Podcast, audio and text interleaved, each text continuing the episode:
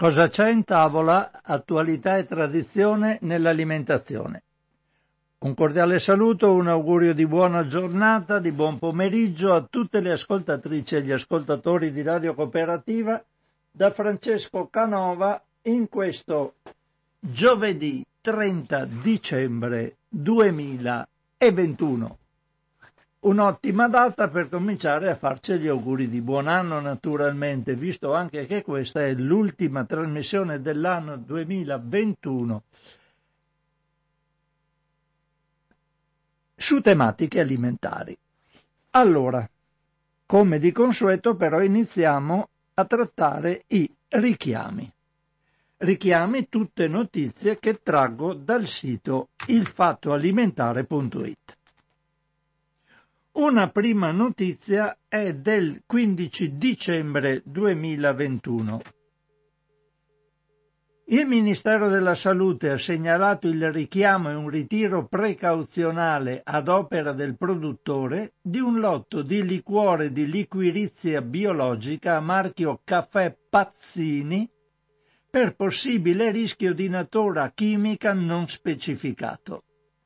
Quindi questo amaro, liquore di liquirizia, viene ritirato per qualche cosa di cui si suppone la presenza, però non viene detto di che si tratta.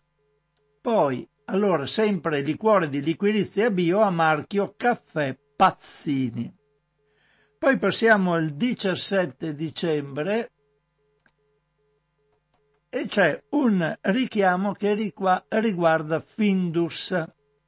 Findus con una nota stampa sul suo sito internet rende noto di avere avviato il richiamo di due lotti di gnocchetti alla sorrentina a, mac- a marchio quattro salti in padella dopo avere accertato la presenza di pesce e molluschi allergeni non dichiarati in etichetta.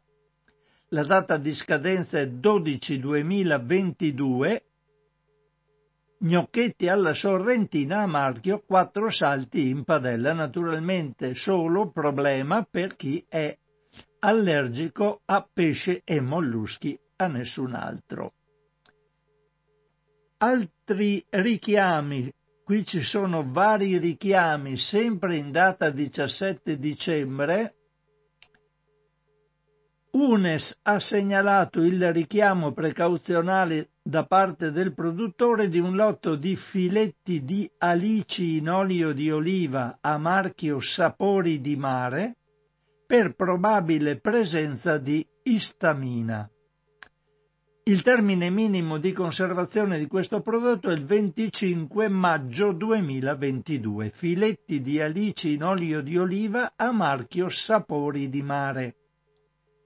Altro richiamo sempre nella stessa data riguarda mini gallette mais e legumi a marchio Fior di Natura Amo Essere Biologico di Eurospin per presenza dell'allergene latte non dichiarato in etichetta. Termine minimo di conservazione 8 agosto 2022. Qui sono finite, quindi ripeto anche questo. Allora il mini gallette, mais e legumi a marchio Fior di Natura Amo Essere Biologico di Eurospin. Passiamo adesso a quello che credo essere l'ultimo richiamo in data 20 dicembre 2021 riguarda un riso arborio, eccolo qua, il Ministero della Salute ha segnalato il richiamo da parte del produttore di un lotto di riso arborio a marchio Carpiriso per la presenza di, va- di valori non conformi di tetrametrina, che è un insetticida. Termine minimo di conservazione 27 gennaio 2023, quindi una lunga scadenza per, per il riso normalmente, solo che viene ritirato questo riso arborio a marchio Carpi Riso per valori non conformi di tetrametrina, quindi un insetticida presente nel prodotto alimentare. Qui finiscono i nostri richiami di oggi. Ho cominciato un po' in ritardo oggi, come avete sentito, la trasmissione perché il nostro mitico Andrea Boaretto stava girando per i vari studi facendo collegamenti, mettendo a posto il computer che a volte impropriamente noi usiamo anche male e quindi lui si trova un po' spiazzato nel momento in cui cerca di metterci le mani, deve fare delle pulizie che altro le pulizie di Pasqua, bisogna fare pulizie di tutti i tipi, quindi un motivo ancora per ringraziarlo sentitamente di quello che sta facendo perché sta eh, operando su tre computer contemporaneamente con tutti i nostri studi collegati con fili e filetti, cose delle quali io capisco nulla, ma lui ci sguazza bene, anche se con difficoltà, perché gestire una radio da un punto di vista completo in questo modo è veramente encomiabile facendolo da solo ancora di più. Quindi un grazie ancora ad Andrea per quello che sta facendo. Allora, passo però a dire qualcosa, allora, a parte gli auguri che ho fatto già all'inizio per tutti quanti, con alcuni argomenti che traggo tutti dal sito ilfattoalimentare.it. C'è qualcosa che vediamo se ce l'ho con me, sì, ce l'ho con me, e ho con me però anche un numero di con, numero di con il mensile dei soci coop. E una volta arrivava a casa, adesso invece lo danno alle casse quando si va a fare la spesa, giustamente perché così almeno non viene buttato via eh, se qualcuno dopo non lo legge nel momento in cui viene messo nelle cassette delle lettere, meglio è che se uno gli interessa lo vada a richiedere alla cassa. Allora, a me interessa molto il numero di con, intanto perché c'era un bell'articolo che riguarda poco gli alimenti, però io lo leggo lo stesso perché è una cosa che mi interessa, visto che gli alimenti sono collegati anche ai cambiamenti climatici e alla salvaguardia dell'ambiente, come sapete tutto è collegato in un cerchio che si chiude continuamente, tutto funziona a 360 gradi, tutto è collegato nel nostro mondo, vado a leggere qualcosa, uno scritto di Luca Mercalli che tiene costantemente una sua rubrica all'interno di CON. Ricordo che Luca Mercalli è il presidente della Società Meteorologica Italiana. L'articolo è titolato Il futuro in regalo ed è legato proprio alle problematiche della, dei regali che vengono fatti in questo periodo. Mi è piaciuto molto questo articolo che passo subito a leggervi. Negli impianti di riciclo della carta e della plastica, in genere la maggior quantità che proviene dalla raccolta dei rifiuti si registra ogni anno nei giorni subito dopo Natale. Milioni di persone hanno scartato i regali sotto l'albero, producendo una marea di nastri di materiale sintetico e di carta stampata a colori sgargianti e una volta aperti i pacchi ecco arrivare l'ondata di imballaggi di cartone e di plastica, dalle mille bolle al polistirene espanso, che avvolgono fin dalla fabbrica i prodotti più disparati. Possiamo fare qualcosa per contenere questa cascata di rifiuti superflui? Ci vuole un po' di attenzione e di sensibilità ambientale ma è possibile, almeno per quanto riguarda la scelta dei materiali. Basterebbe opporsi a confezioni troppo elaborate e, se si vuole mantenere l'effetto sorpresa, incartare l'oggetto in semplici fogli di giornale o altra carta riciclata, evitando tutti quei fiocchi, fiocchetti e nastrini sintetici che sono tra l'altro praticamente impossibili da riciclare a differenza della carta che è un po' più facile da recuperare.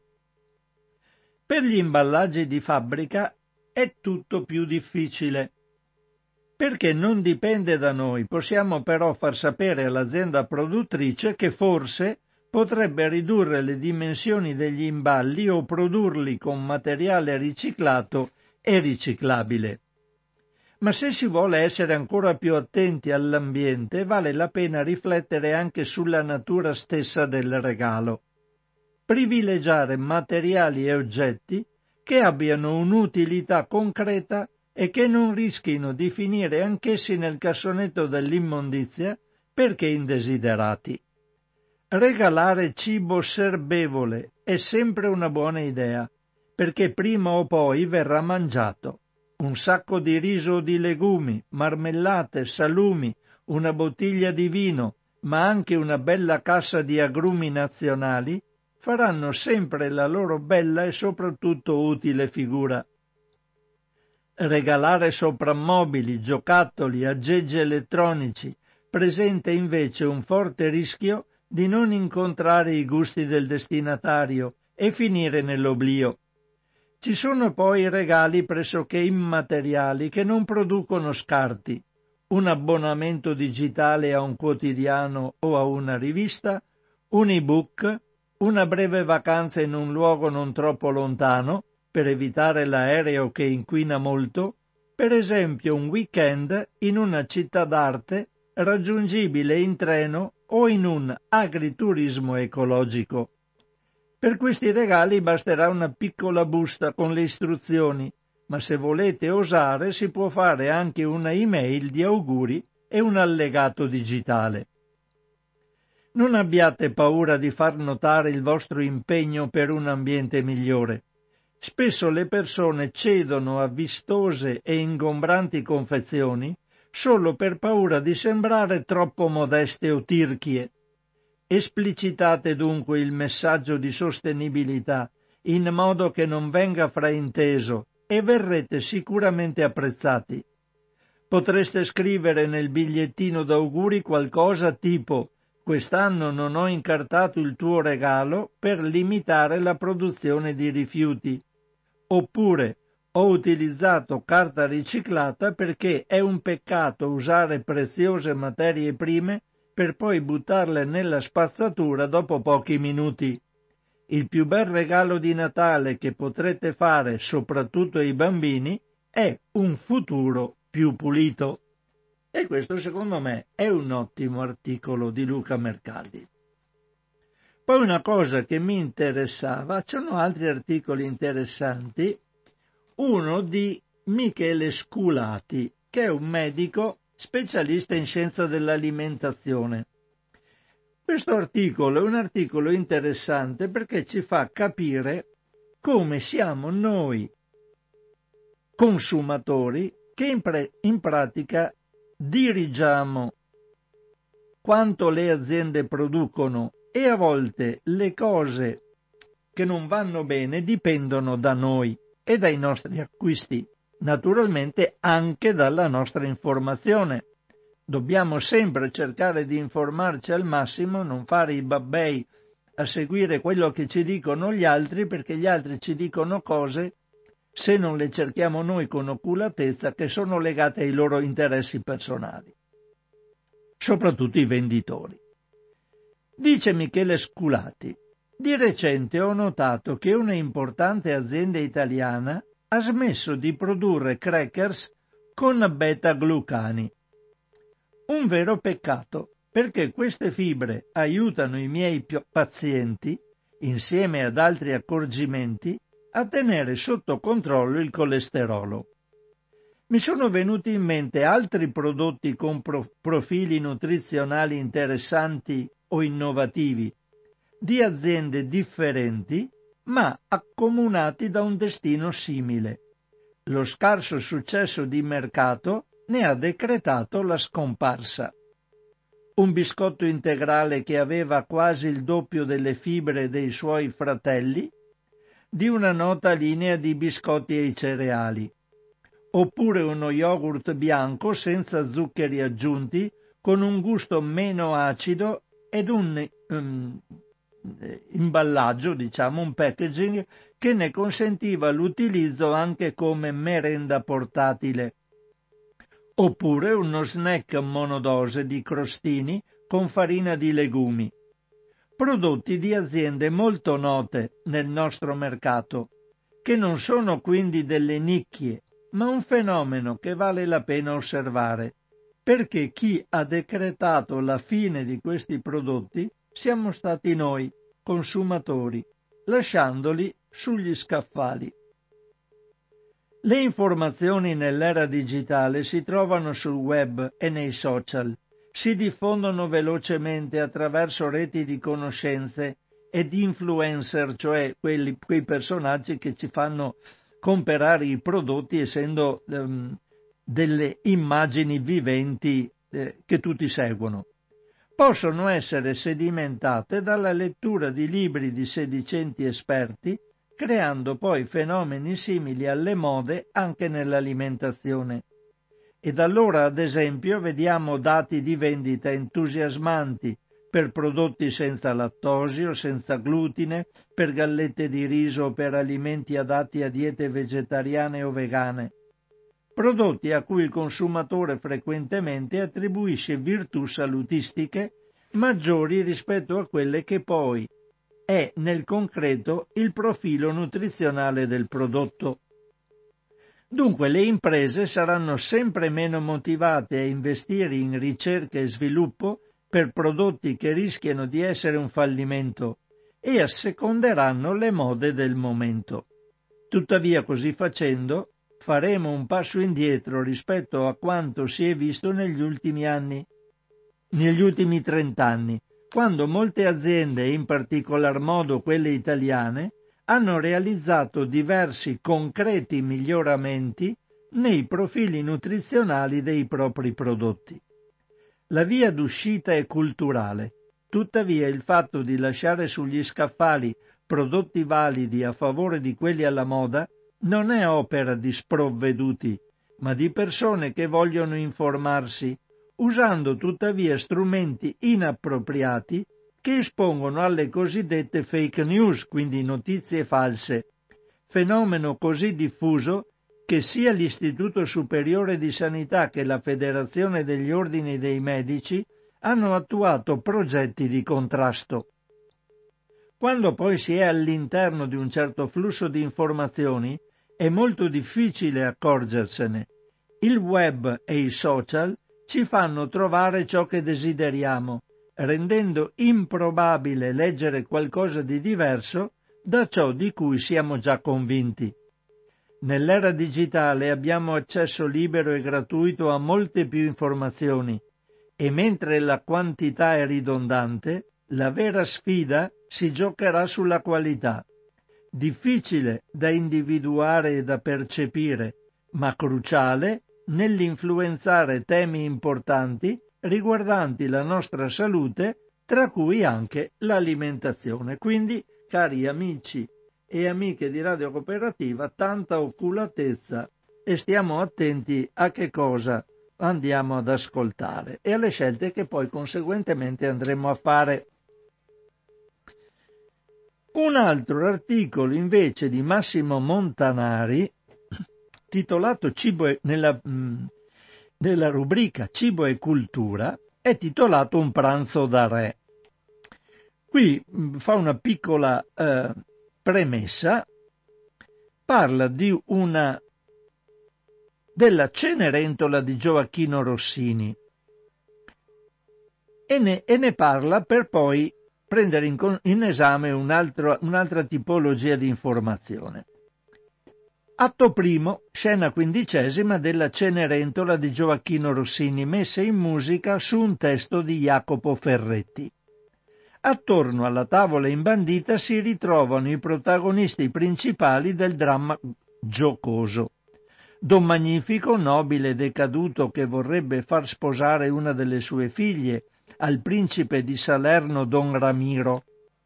Ramiro stesso che fin dall'inizio dell'opera si è travestito da scudiero per meglio sondare i sentimenti di Magnifico e delle sue figlie. La serva Cenerentola di cui Ramiro è innamorato e che ovviamente finirà per sposarlo.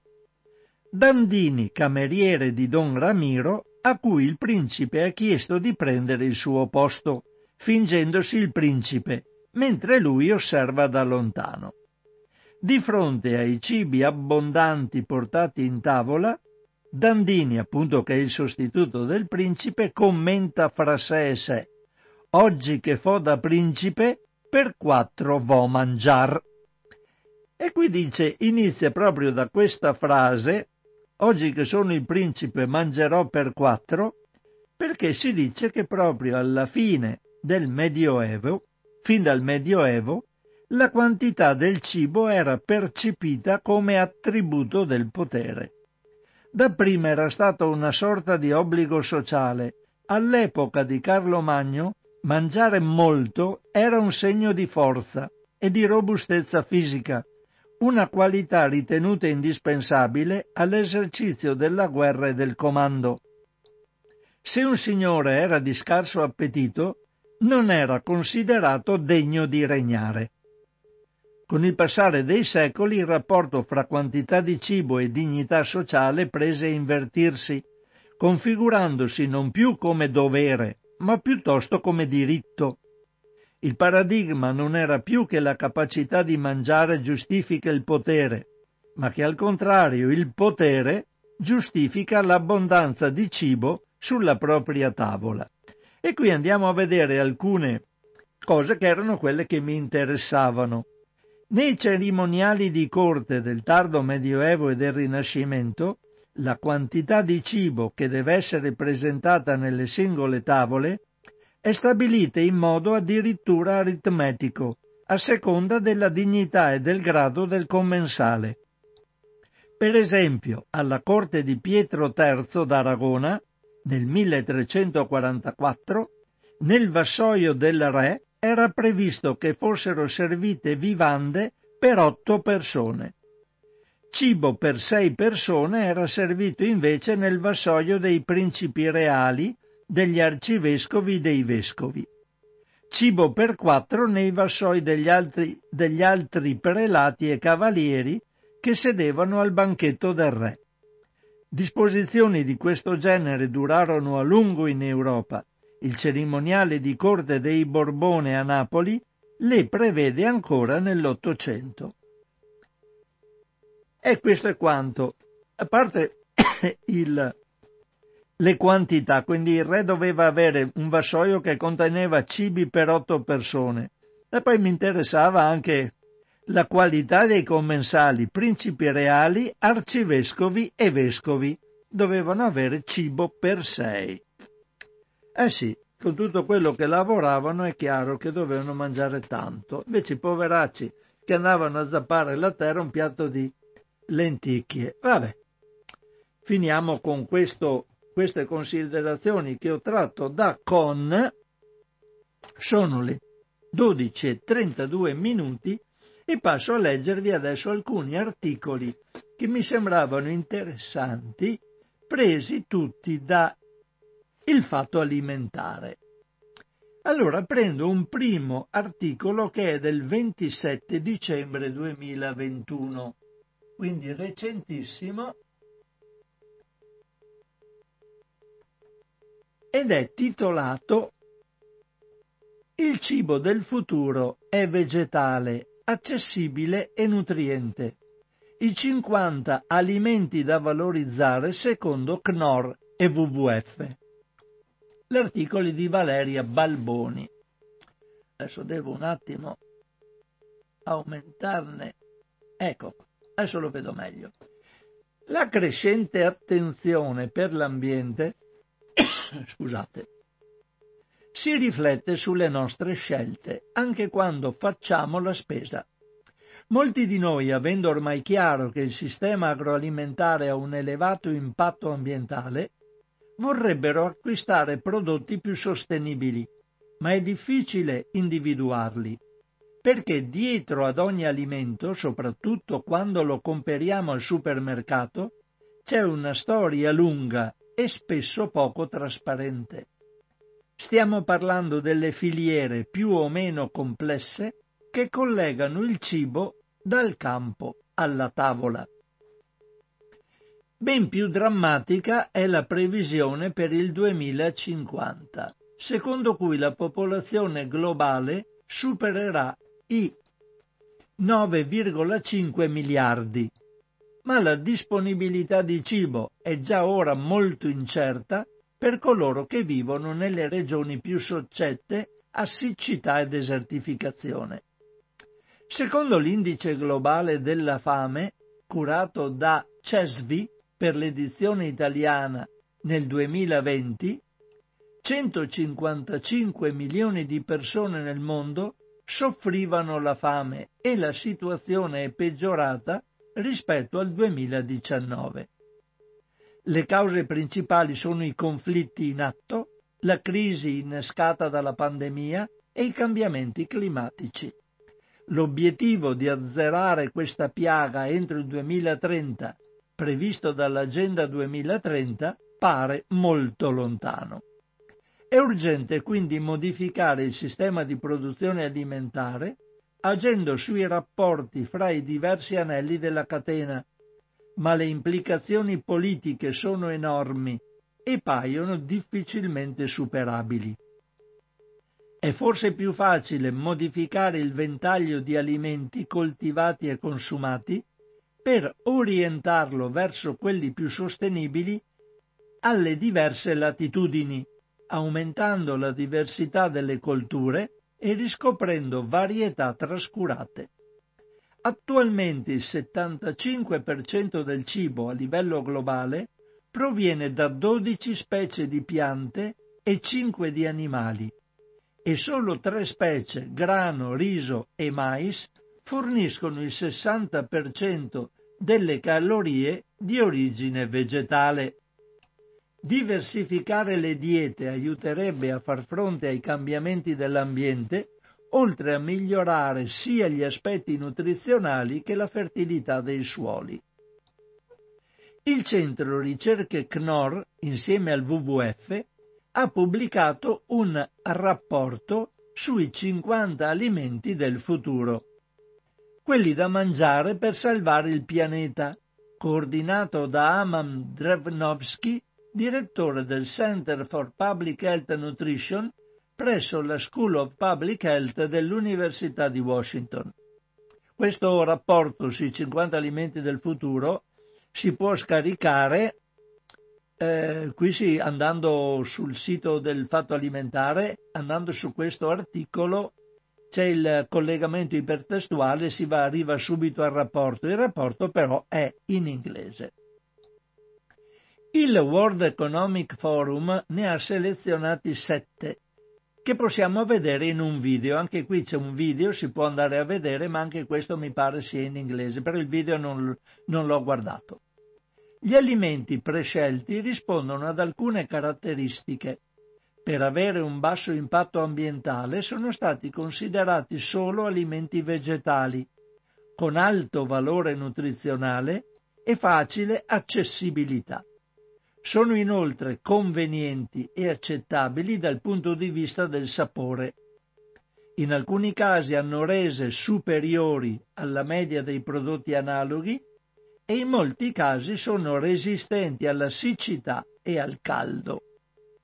Fra i 50 alimenti del futuro troviamo diversi legumi, molto nutrienti perché ricchi di proteine, minerali e vitamine del gruppo B, sono importanti anche perché la loro coltivazione arricchisce i suoli in azoto, sapete che le radici dei legumi hanno dei batteri azoto eh, che trattengono l'azoto, quindi dopo lasciando sotto le radici e mescolandole al terreno, il terreno si arricchisce di azoto.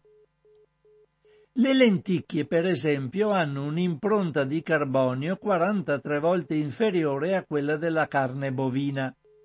La soia è un legume molto nutriente, coltivato da 9.000 anni, ingrediente fondamentale della cucina cinese. È una delle principali colture a livello globale, ma i tre quarti della produzione sono destinati a mangime per animali prima di tutto polli, poi maiali, vacche da latte e bovini da carne. Spostare parte di questa produzione dal consumo animale a quello umano aumenterebbe notevolmente l'efficienza del sistema, e permetterebbe di ridurre la deforestazione provocata da questa coltura. Tra i legumi più insoliti troviamo il pisello di terra. Coltivato in alcune regioni dell'Africa, la pianta cresce anche in terreni aridi e poco fertili. I legumi maturano sottoterra come le arachidi e possono essere utilizzati freschi oppure essiccati e ridotti in farina.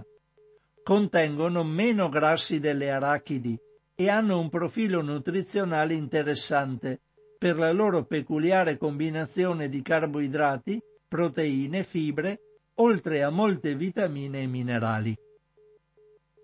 I cereali e gli pseudocereali, piante appartenenti a famiglie botaniche diverse dalle graminacee, ma con caratteristiche di utilizzo simili, come il grano saraceno, sono coltivati in tutto il mondo. Nei paesi occidentali prevale il frumento, in Sud America il mais, in Asia il riso e in molte regioni dell'Africa il miglio, ma i cereali che potremmo utilizzare sono molto più numerosi.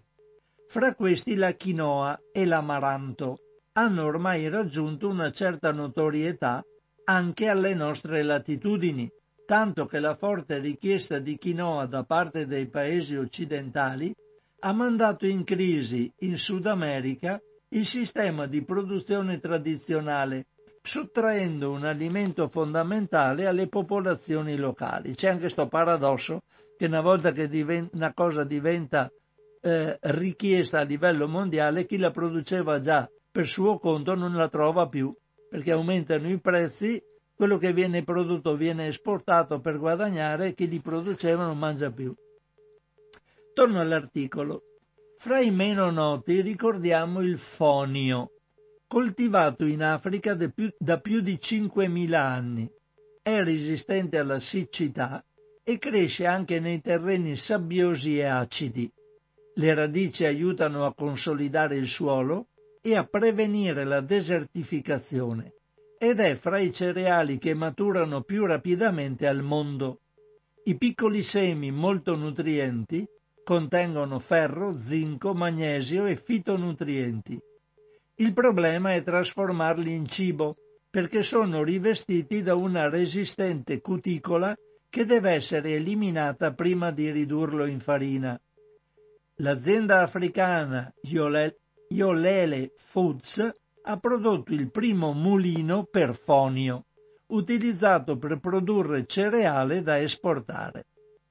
Anche il tef è un cereale caratterizzato da un piccolo semino tondeggiante coltivato da tempo in Etiopia, dove la farina viene utilizzata per preparare il tipico pane injera.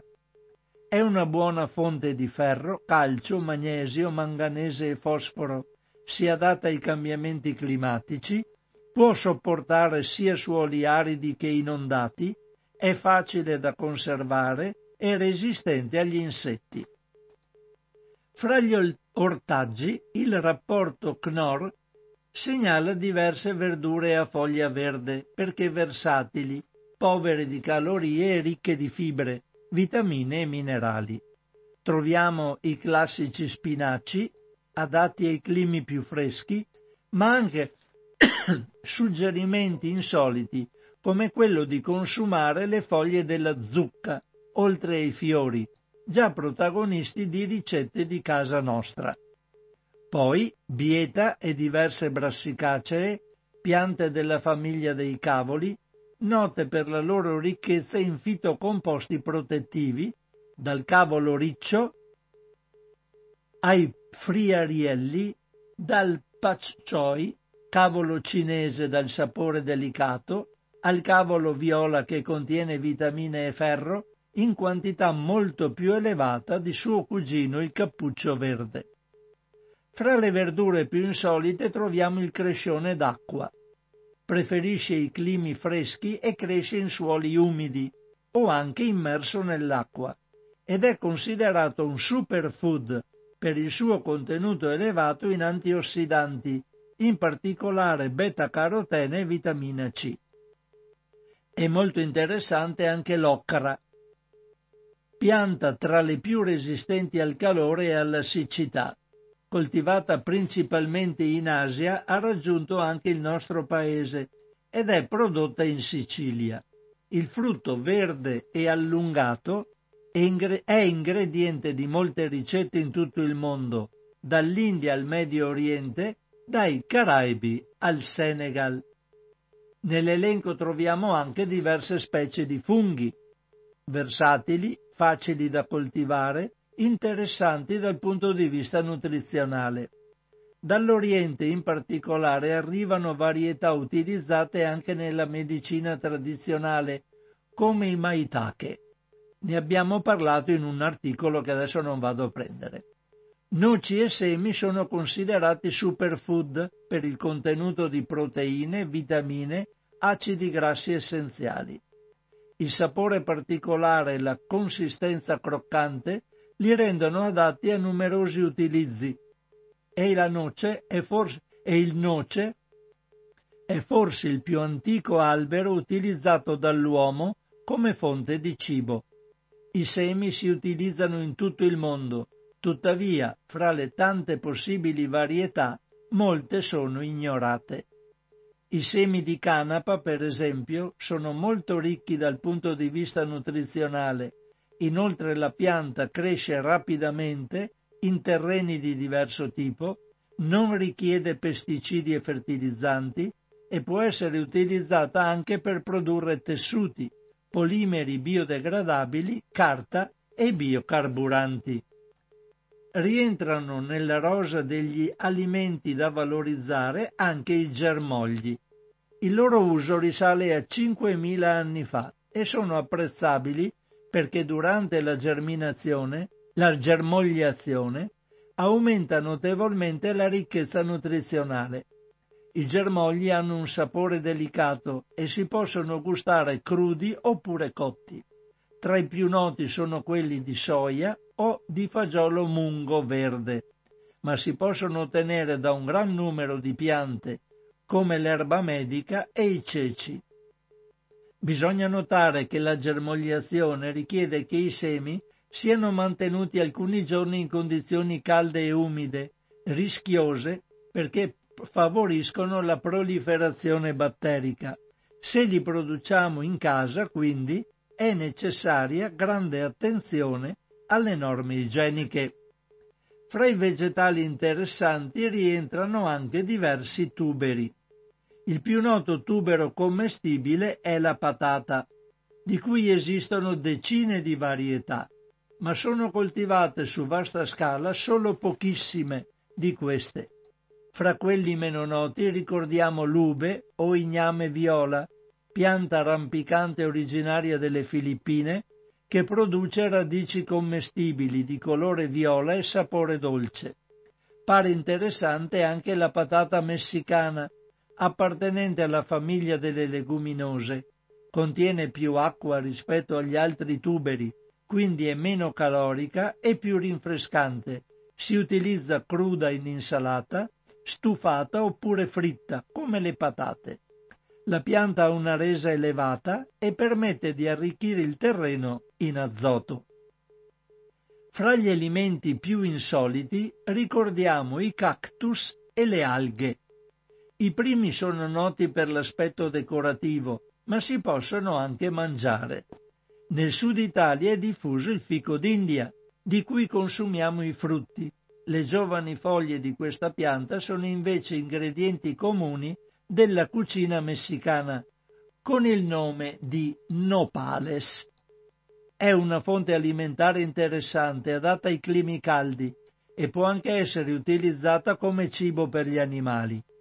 Le alghe, ingredienti che hanno raggiunto le nostre tavole da pochi anni, grazie ai ristoranti orientali, contengono acidi grassi essenziali, in particolare omega 3, e antiossidanti. Le più diffuse come l'alga nori e l'alga wakame si coltivano facilmente senza bisogno di fertilizzanti e pesticidi. L'indicazione più importante che possiamo ricavare da questo elenco è la necessità di diversificare le colture, valorizzando le varietà con le caratteristiche ecologiche ottimali nei diversi ambienti.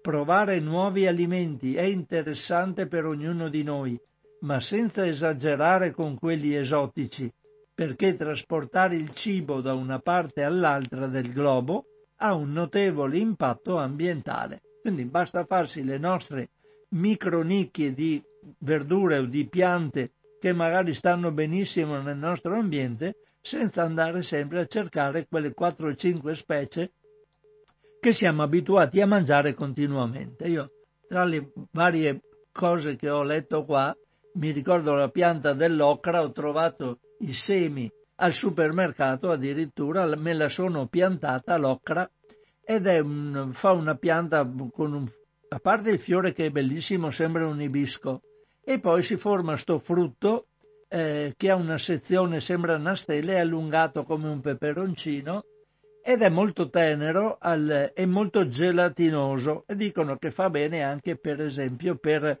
i disturbi intestinali perché è una specie di eh, calmierante delle eh, eh, problematiche dell'intestino per le infiammazioni. Comunque quando avevo la pianta ho, portato anche dei frutti ai vicini di casa e c'erano delle signore che aiutavano nei lavori questi miei vicini hanno detto ma questa pianta qua ma ne ha ancora me ne dia un po' per cortesia perché noi eravamo abituati ad utilizzarla molto nostri, nel nostro paese e qui non la troviamo più se me ne dà qualche frutto faccio qualche piatto tradizionale ecco che la condivisione delle varie cose è sempre gratificante. Oltretutto a casa mia è un discorso molto personale, per, sapendo che io amo queste cose sempre diverse, mi hanno fatto tra i regalini di Natale tutte delle, delle bustine di sementi che hanno preso da un sito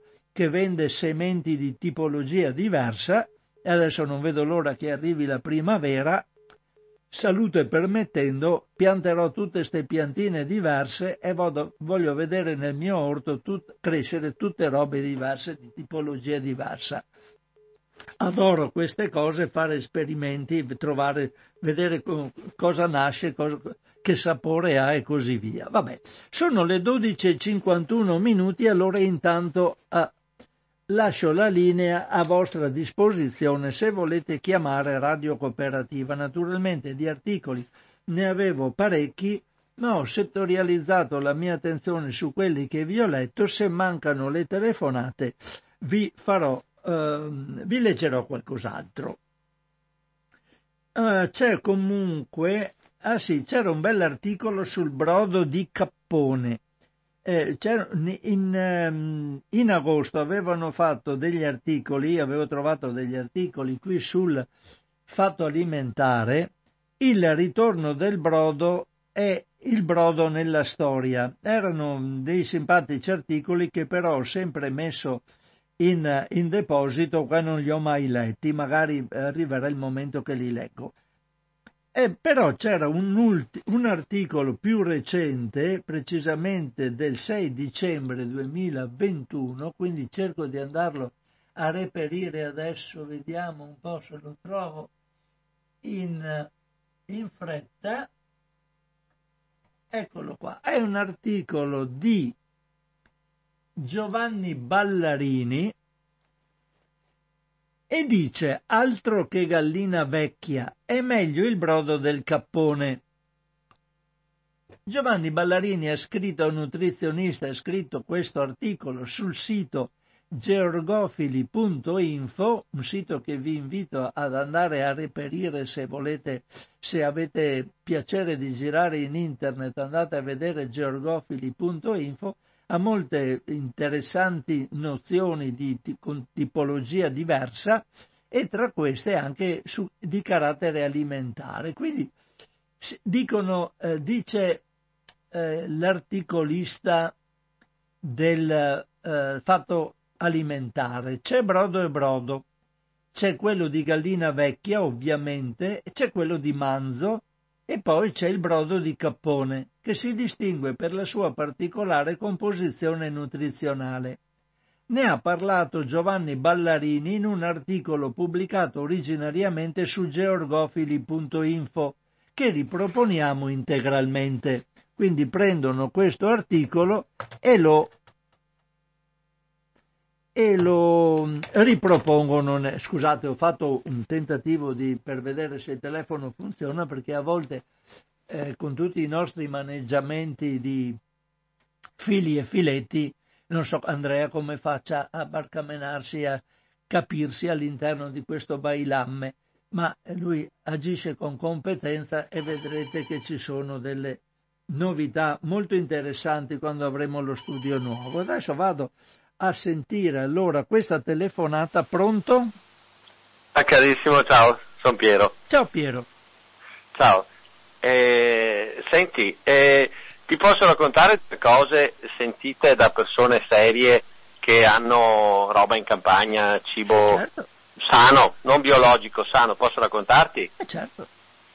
Allora, uno, eh, ho un vicino di... Cioè, questi, queste sono persone che, della terra, contadini, allevatori, insomma gente sempliciotta che non, non ha neanche la, la, la, la malizia di, di, di, di, dire ho letto la fonte, questi ti dicono cose proprio genuine come la roba che producono. Un loro vicino di casa ha comprato dei cavalli dalla Jugoslavia, mastellare. Già, la cosa ci fa rabbrividire perché i cavalli dovrebbe essere vietato macellarli. Sei d'accordo?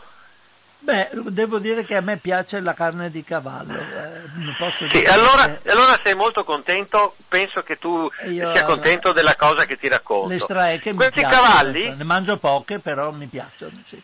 Questi cavalli, siccome il suo signore era appassionato di trotto, conosceva dei fantini e coincidenza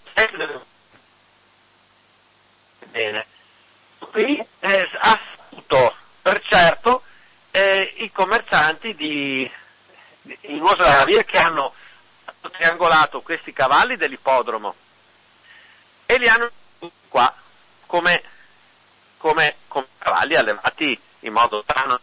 Tu sai i cavalli, vero, che corrono sono combinati col cibo? Eh beh, certo, questo. Eh, questo mi ha raccontato che una famiglia di sette persone eh, nel giro di quattro anni con quei salami, con quella carne, sono morti quattro di tumore. In sette, quattro morti. Ti fa rabbrividire? Sì, beh certo. Eh, non dovrebbero eh. essere immessi nel mercato chiaramente. Queste cose, eh, queste cose tu le leggerai mai nei giornali? Beh, dipende da che giornali, può darsi che io le trovi anche, ma non... Ma sai, sai, eh, mm, eh, Marcello... Sai io cerco l'informazione un po' ovunque, a volte eh, trovo Marcello Foa, simpatiche. Mm. Marcello Foa, eh, hai capito chi è? No, non lo conosco comunque. Eh, segnati Marcello Foa perché una persona... tu sai che io sono sono sgradevolmente diretto, sincero e crudo e alle volte offensivo perché odio l'ipocrisia, la captatio benevolenza da paraculo, sai che sono anche sgradevole. Eh, con te ho imparato a stimarti, anche se siamo molto diversi, io non sono nella tua altezza, però ho imparato a stimarti per la pazienza che mi usi e, e per l'onestà intellettuale che, che, che, che percepisco da te.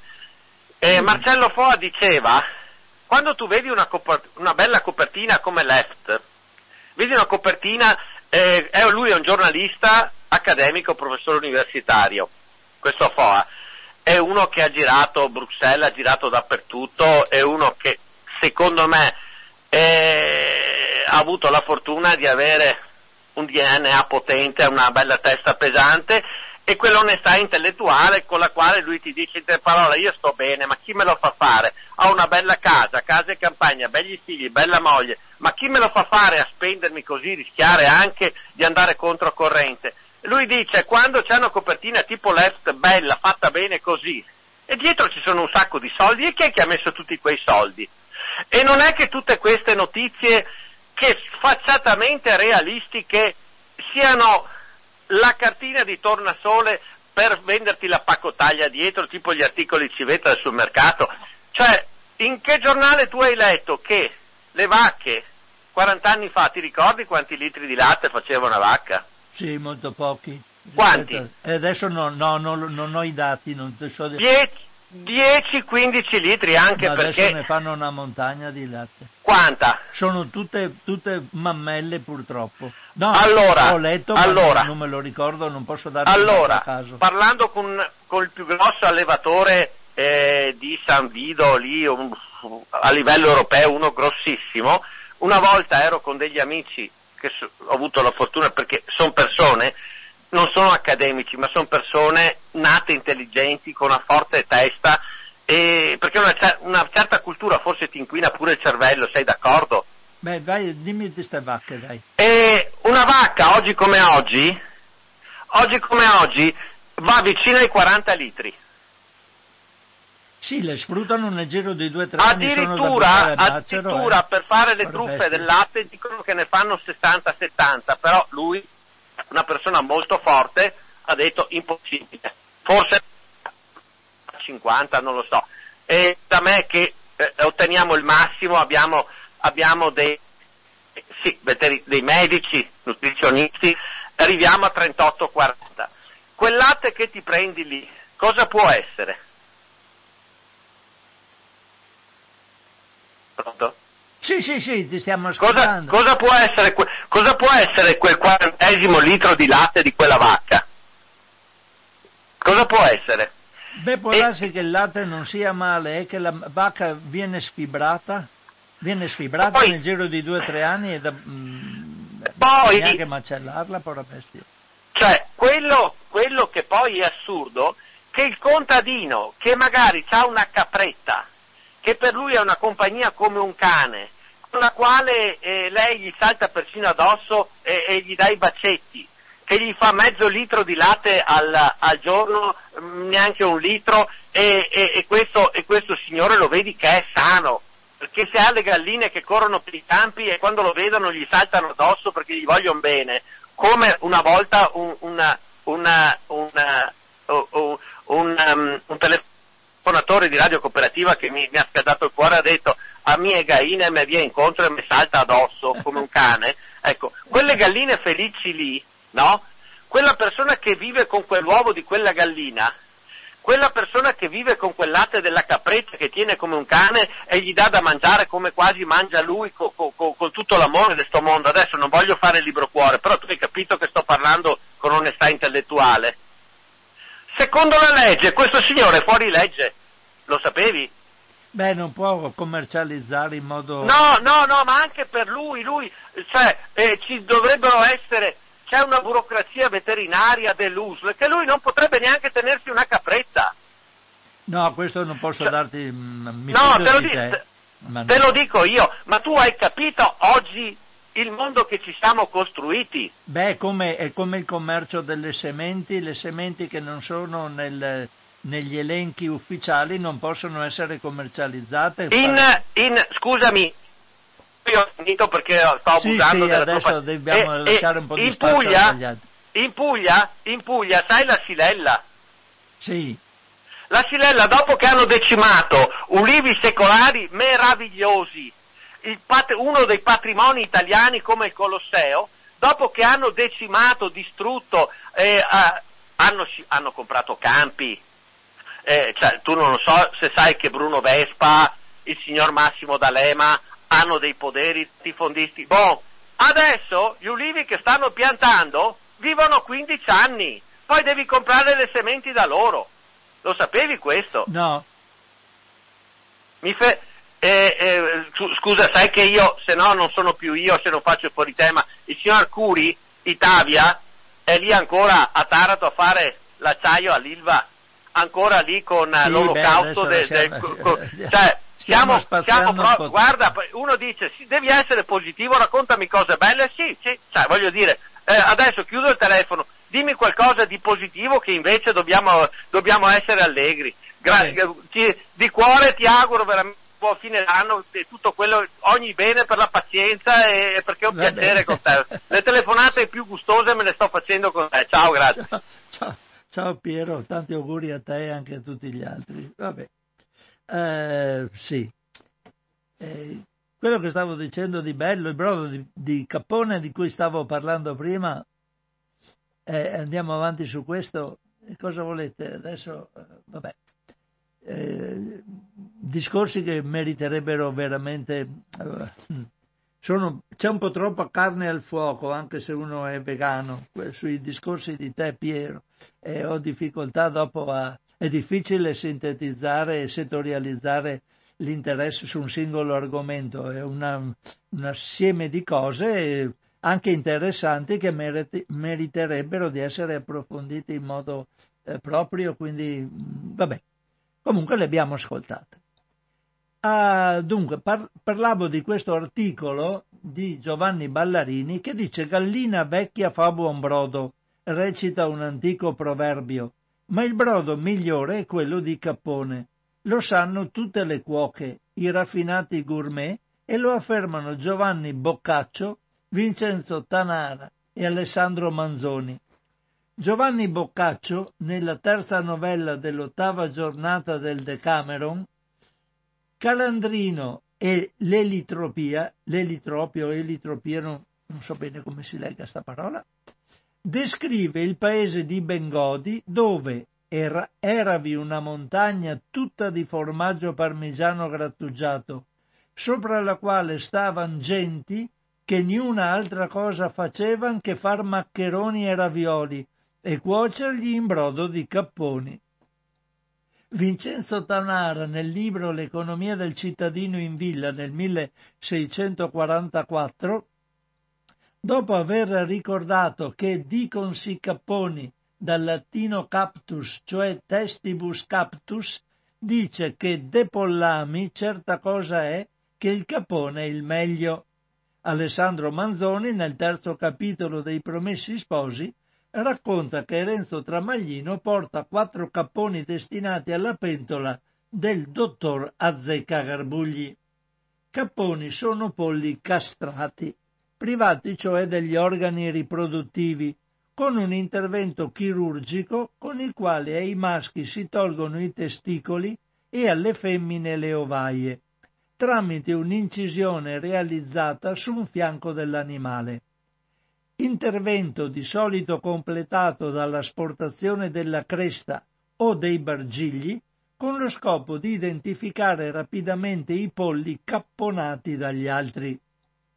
Eh, povere bestie, vabbè.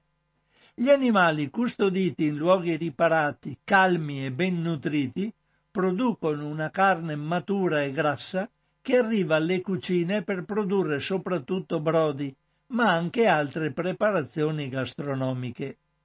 Che i capponi abbiano un pregio superiore e che il loro brodo sia migliore di quello di una vecchia gallina è noto fin dai tempi più lontani, ma il motivo di questa supremazia oggi lo confermano e lo spiegano ricercatori anche da, della Cina, patria di un'antica gastronomia di brodi raffinati e dove la presenza di capponi è testimoniata fin dall'antichità. Con la capponizzazione i polli raggiungono un peso più elevato, con una migliore resa in carne e una maggiore percentuale di grasso addominale, caratteristiche dovute a modificazione degli enzimi metabolici per un diverso assetto ormonale che regola l'espressione dei geni. Le carni di cappone, in particolare quelle del petto e delle cosce, sono diverse da quelle dei polli non castrati per colore, consistenza e composizione. Quest'ultima nelle fibre muscolari non varia, ma vi è una maggiore tenerezza delle carni, soprattutto nei muscoli della coscia. Qui dopo ho levato un pezzo perché Ballarini, essendo un nutrizionista, ha ehm, troppo settorializzato, ha dato informazioni anche che, che, dopo a livello di una trasmissione come la nostra non servono a niente. Cioè servono ma eh, eh, diventano un po' troppo eh, opprimenti, diciamo, per la loro troppa specificità. Odiernamente molti nutrizionisti considerano il brodo un alimento nutritivo che contiene proteine, grassi, vitamine, creatina, xantina e sali minerali capace di stimolare la secrezione gastrica è, indicato per iniziare un pasto, oppure come intermezzo tra diverse portate. Troppo spesso si dimentica la composizione dei grassi, che nel brodo di cappone, diversamente da quello di altri animali, sono prevalentemente insaturi e quindi buoni per la cucina e per la dieta. I grassi insaturi in esso contenuti danno origine agli occhi, le bolle di un debole colore giallognolo che galleggiano in superficie e che meglio di altri penetrano nelle paste durante la cottura. Da qui il maggior pregio degli gnocchi del paese di Bengodi e dei tortellini di Bologna, quando sono cotti in brodo di cappone. Gli acidi grassi insaturi linoleico e oleico, presenti anche nel celebrato olio di oliva, fanno di esso un alimento dietetico. Per tutto questo il brodo di cappone, ricco di dietetici grassi insaturi, non va sgrassato e bisognerebbe tornare alla tradizione di portarlo in tavola assieme alla carne di questi animali, non dimenticando, come Giuseppe Verdi, che non solo di musica ma anche di cucina si intendeva, affermava il progresso sta anche nel saper tornare all'antico. E questo è un articolo di Giovanni Ballarini che compare su georgofili.info. Chiudo qua, siamo alle 13.10, un'altra ventina di minuti circa di trasmissione e passo a eh, argomenti completamente diversi. Vi leggo allora adesso qualcosa sulle noci e soprattutto i benefici per il sistema cardiovascolare del consumo di noci. Questo articolo è un po' indietro nel tempo, quindi adesso dovete permettermi di cambiare mese perché è un articolo che compariva in settembre, quindi devo andare al mese di settembre precisamente al giorno 10 settembre. Vediamo se ci arrivo in fretta. Ma abbiamo intanto una telefonata, così lo cerco con calma. Pronto? Niente, non c'è la telefonata, forse era per sapere se questa è una trasmissione in diretta. Sì, sono in diretta e quindi c'è la possibilità di intervenire se volete farlo. Vediamo un po'. Dovrebbe essere questo l'articolo, anche se... Eccolo qua. È un articolo di Agnese Codignola, due nuovi studi confermano i benefici delle noci per il sistema cardiovascolare.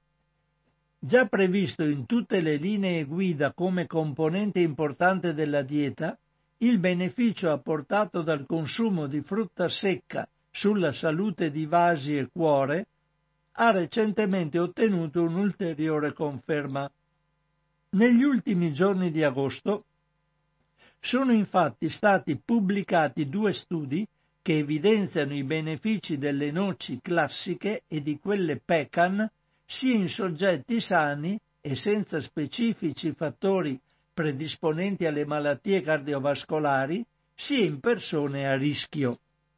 Nel primo pubblicato su Circulation, i nutrizionisti della Lipid Clinic dell'ospedale universitario di Barcellona in Spagna, ah, scusate un attimo, ecco mi era scappato il cursore, hanno voluto studiare nel dettaglio con tecniche sofisticate l'eventuale effetto di un consumo regolare di noci, in particolare sulla concentrazione e sulle dimensioni delle particelle dei grassi del sangue.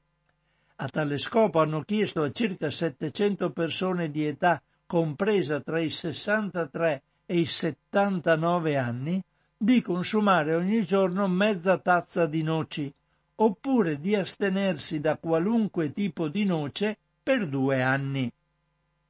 Alla fine del periodo tutti sono stati attentamente analizzati, soprattutto per quanto riguarda i valori di colesterolo LDL, le lipoproteine a bassa densità classificate come cattive, e le dimensioni delle particelle di LDL, parametro non sempre considerato, ma che al contrario è molto importante rispetto alla possibilità che le stesse si depositino sui vasi ostruendoli.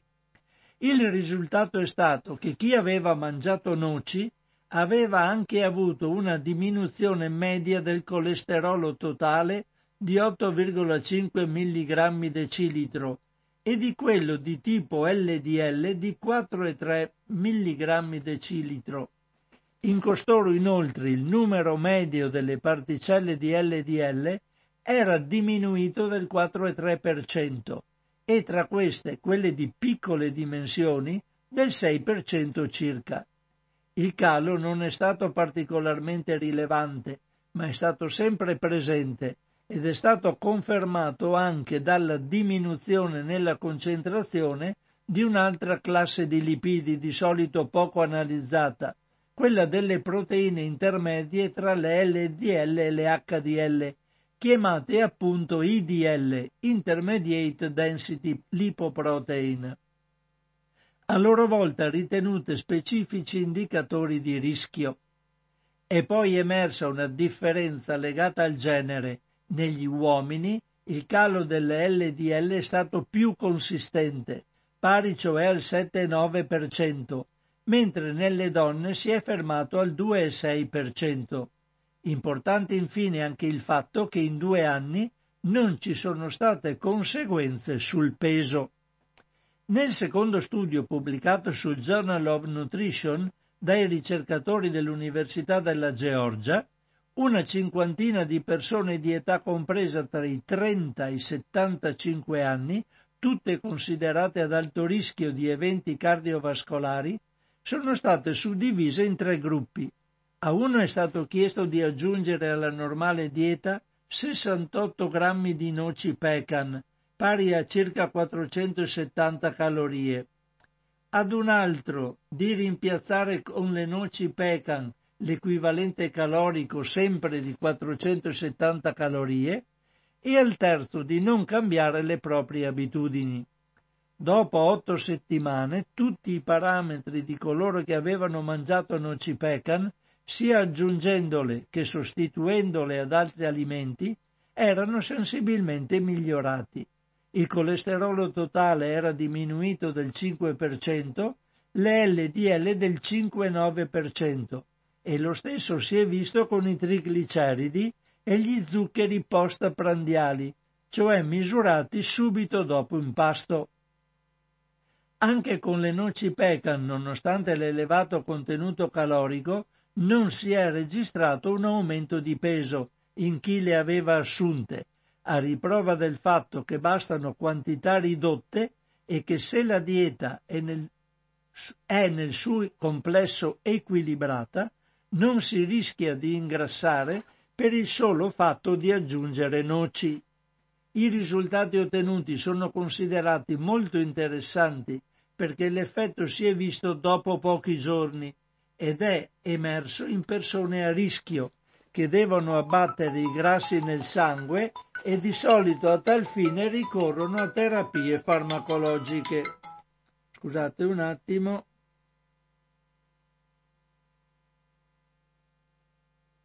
Eh, mi dimentico sempre di spegnere sto benedetto telefono, a volte è utile averlo, ma... In entrambi gli studi, infine, i benefici derivano dall'elevato contenuto in acidi grassi omega 3 e fibre, che oltretutto si assunti attraverso le noci e non dai pesci come accade di solito, hanno un impatto ambientale minore. Le ricerche proseguono per capire il ruolo delle singole sostanze contenute e mettere a punto i dosaggi più adatti alle diverse situazioni. Quindi, come vedete, mangiare noci è sempre un'ottima cosa. Naturalmente, sempre con oculatezza, però sono utili. Sentiamo la telefonata pronta. Eh, ciao Francesco, parla Marco. Ciao Marco. Allora, prima che mi dimentichi, ti faccio tanti gli auguri di buon anno a te e agli ascoltatori. Grazie mille, condivido anch'io. A, eh, ti sento poco. Eh, io, eh, le voci PEC, peccano, non so se pronuncio sì, giusto. Peccan. Perché io non so cosa siano, non ho capito. Sono delle noci, sono marroni. Eh, eh, apro la radio perché non ti sento.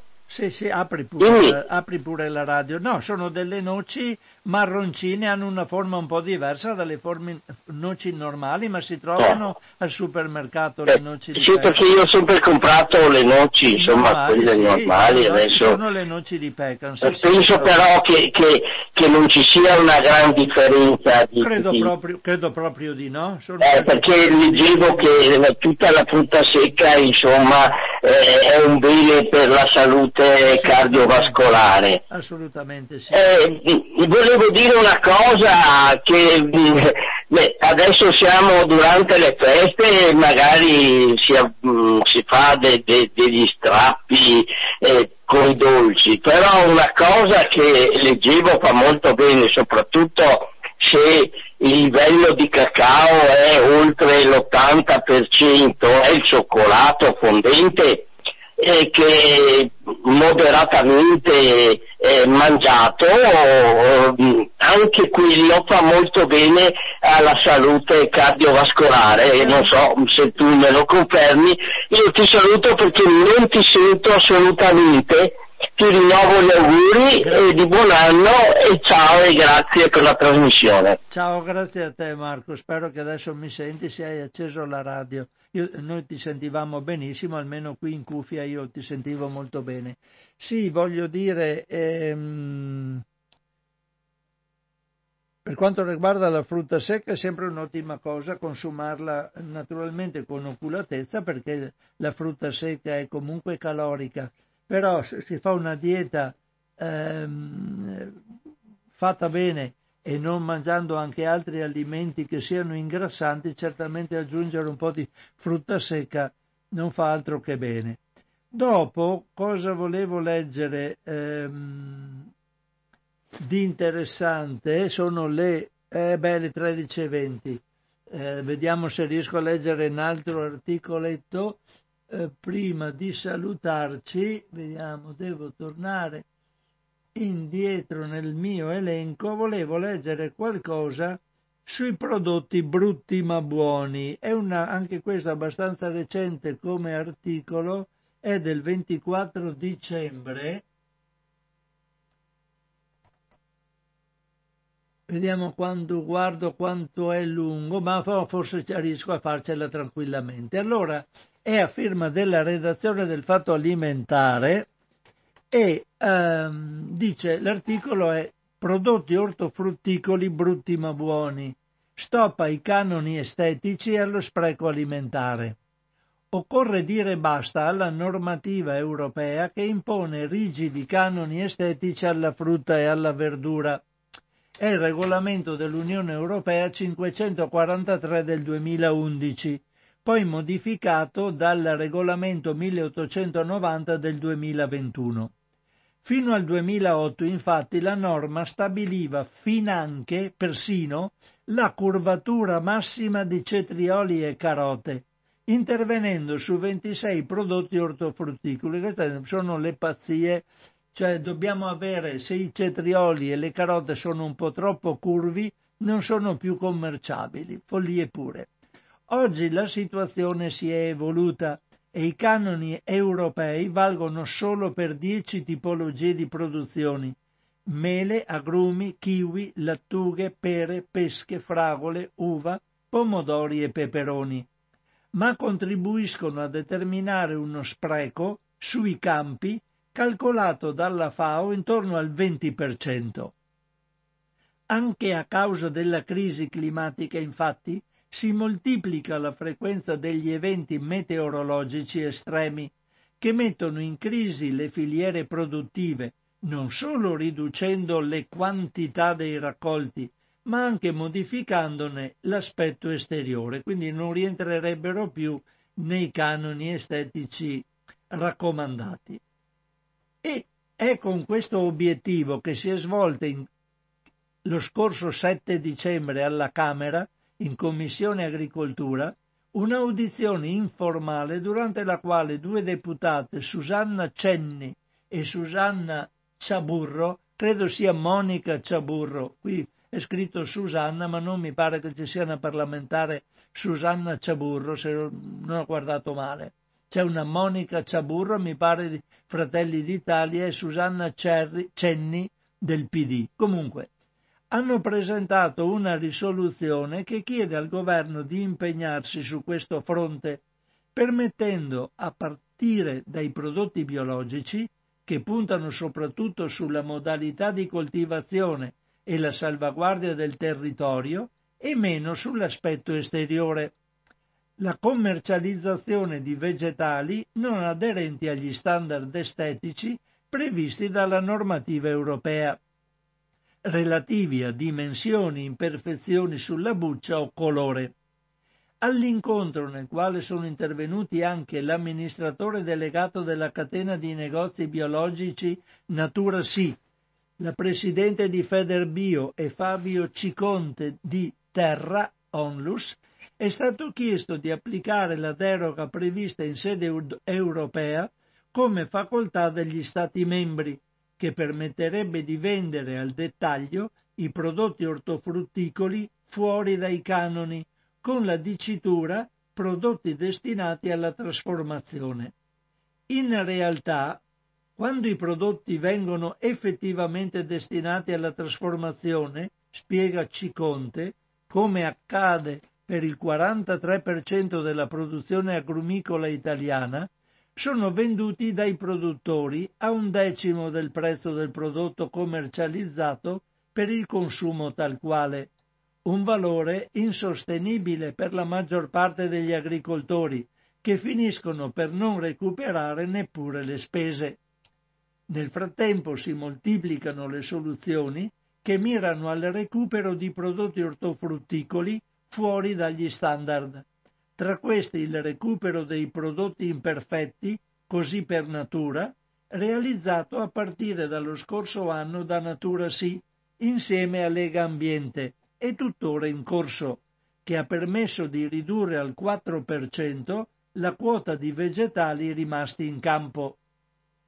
Abbiamo inaugurato questa iniziativa soprattutto per offrire un prodotto biologico a prezzi ridotti, fino al 50% in meno di quelli abituali, ha dichiarato l'amministratore delegato della catena Fausto Iori, per non sprecare alimenti sani, la cui produzione ha richiesto energia e lavoro, ma anche per offrire un vantaggio economico agli agricoltori che da questa situazione subiscono perdite importanti.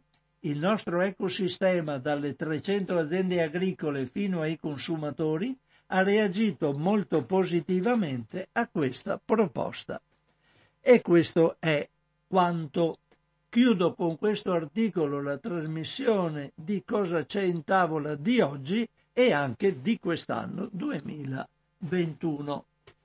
Rinnovo gli auguri a tutte le ascoltatrici a tutti gli ascoltatori di Radio Cooperativa. Da parte mia ci sentiremo in prossime trasmissioni, ma l'anno prossimo.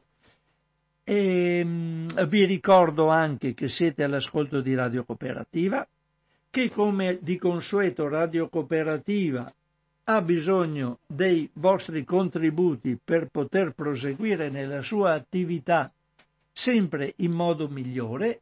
Queste sono le nostre prospettive e quindi vi chiediamo, visto anche il periodo natalizio, di fare qualche piccolo sforzo, se vi è concesso, e darci una mano economica per andare avanti in, minio, in modo migliore. Vi ringraziamo di questo se lo fate e ancora auguri a tutte e a tutti da Francesco Canova. Alla prossima, ciao e rimanete in ascolto della nostra favolosa emittente radio cooperativa.